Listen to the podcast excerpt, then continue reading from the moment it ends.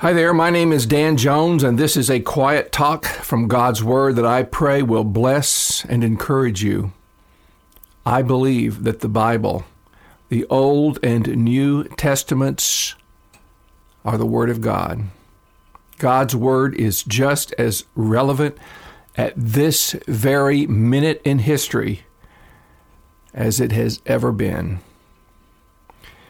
Jesus was traveling toward Jerusalem where he would be arrested and mocked and beaten and crucified. On the journey, one of those who accompanied him asked a question Lord, will those who are saved be few? Think about that question for a minute. You know, sincere Christians disagree about this, but personally, I believe that God wants everybody to be saved. God so loved the world, not just a tiny percentage of the world. Isaiah 45 22 says, Turn to me and be saved, all the ends of the earth, for I am God and there is no other. But with great sadness, I have to say that not everyone will be saved. The Bible is quite clear on that. Jesus said, For the gate is narrow, and the way is hard that leads to life, and those who find it are few.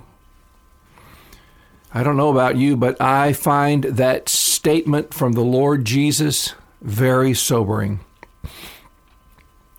The prophet Isaiah said in chapter 10, for though your people Israel be as the sand of the sea, only a remnant of them will return. Destruction is decreed, overflowing with righteousness. We use the word remnant to describe a scrap that is left over from a much larger whole, like a carpet remnant or a, a remnant from a bolt of fabric. Isaiah had been speaking of the severe judgment that was coming upon the northern kingdom of Israel. The instrument of that judgment was going to be the wicked nation of Assyria. God called them the rod of my anger. In other words, God says, I'm going to spank you, Israel, and Assyria is going to be the paddle that I use. But after God uses Assyria to judge Israel, Assyria itself will be judged because they too are an evil nation, brutal, bloodthirsty. And unlike in the case of Assyria, there would be those of Israel, God's people, who would survive the captivity that was coming and would return to the God of their fathers. But sadly, most would not be restored. As he says in the verse we quoted, although the nation of Israel is as numerous as the sand on the seashore, only a remnant will return. In 1 Kings 19, we read about Elijah's retreat. You may remember that in the previous chapter, this mighty prophet had called for a showdown on Mount Carmel between the God of Israel and Baal. He summoned 450 prophets of Baal to come and try to prove that their God was the God Israel should worship. They built two altars and put sacrifices on them. Elijah challenged them to call on Baal to send fire from heaven on their altar. The God who answered by fire would be the God they would worship. So Baal's prophets cried out to their God all morning until Elijah began to mock them. Maybe your God has gone on a trip, or maybe he had to go to the bathroom. I like Elijah. So they cried out the more. They began to cut themselves, but nothing happened. Their God didn't show up. Then Elijah said, It's my turn. he poured barrels and barrels of water on his altar until it ran down into a trench that surrounded it. He soaked it good. Then he said a brief prayer. O Lord, God of Abraham, Isaac, and Israel, let it be known this day that you are God in Israel, and that I am your servant, and that I have done all these things at your word. Answer me, O Lord, answer me that this people may know that you, O Lord, are God, and that you have turned their hearts back. And when he was finished with this short prayer, fire came from heaven and burned up the sacrifice, the stones of the altar, and evaporated all the water they had poured on it. And all of a sudden, the Israelites got religion. They decided that the God of Abraham, Isaac, and Jacob was their God after all. Then Elijah rounded up the 450 prophets of Baal and slaughtered them. What a victory! What a mighty prophet of God! But the very next day, after this triumph, Elijah gets a little note from Jezebel, King Ahab's wife, threatening to kill him, like he had killed her favorite preachers, the prophets of Baal. You would think that after what had just happened on Mount Carmel, Elijah would laugh at her threat, but he did not. He ran away to hide. He was scared to death. He told God that he was the only man God had left, so God, you might as well kill me. He went from a great victory for God to being downright suicidal.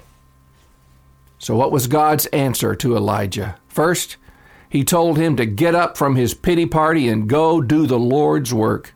And by the way, Elijah, God says, I have 7,000 men in Israel who have not bowed the knee to Baal.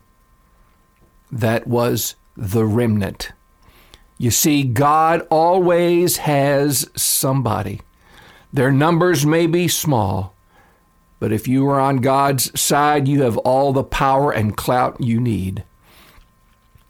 7,000 men was really a small percentage of the population of Israel.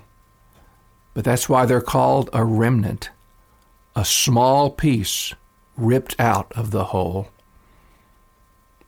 Are there just a few that will be saved? Perhaps so. It's not my job to determine that number. It's my job to be in that number. Last week I talked about the great sifting that is taking place in the church of Jesus Christ. Times are coming upon us that will test our faith and our commitment to Jesus. Many will not pass the test. For a long time in our country, Christians have had it easy. It may be that those days are coming to an end.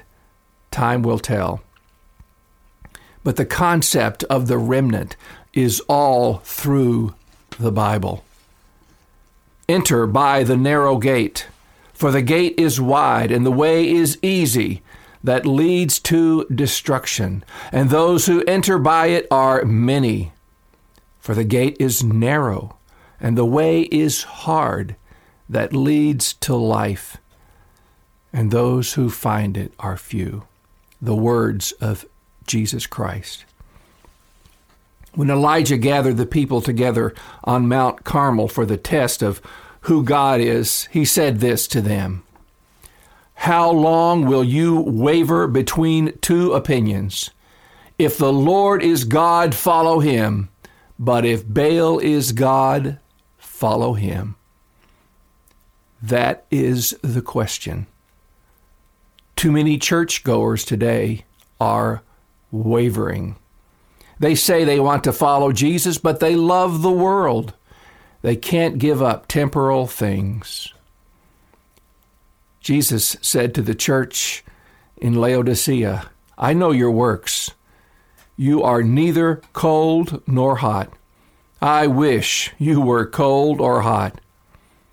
So, because you are lukewarm, I am going to vomit you out of my mouth.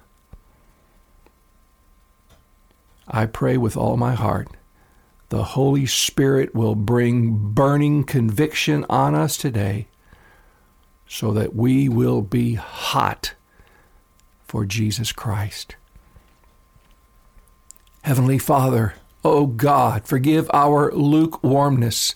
Have mercy on us, Lord God, that we have not been on fire for Jesus Christ as he was on fire for us, a fire that burned in his soul until he went to Calvary, stretched out himself upon that wooden cross, and suffered an agonizing, hellish death because of his burning passion to save lost humanity.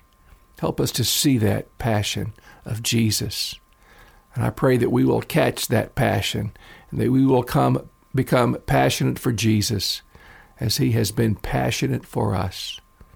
And I pray this in his precious and holy name, the name of our Savior, the Lord Jesus Christ. Amen. My friend, please contact me if you'd like. I'd love to hear from you and hear how these messages have touched your life. If they have, I would love to hear about it. My email address is father.danjones at outlook.com. God bless you.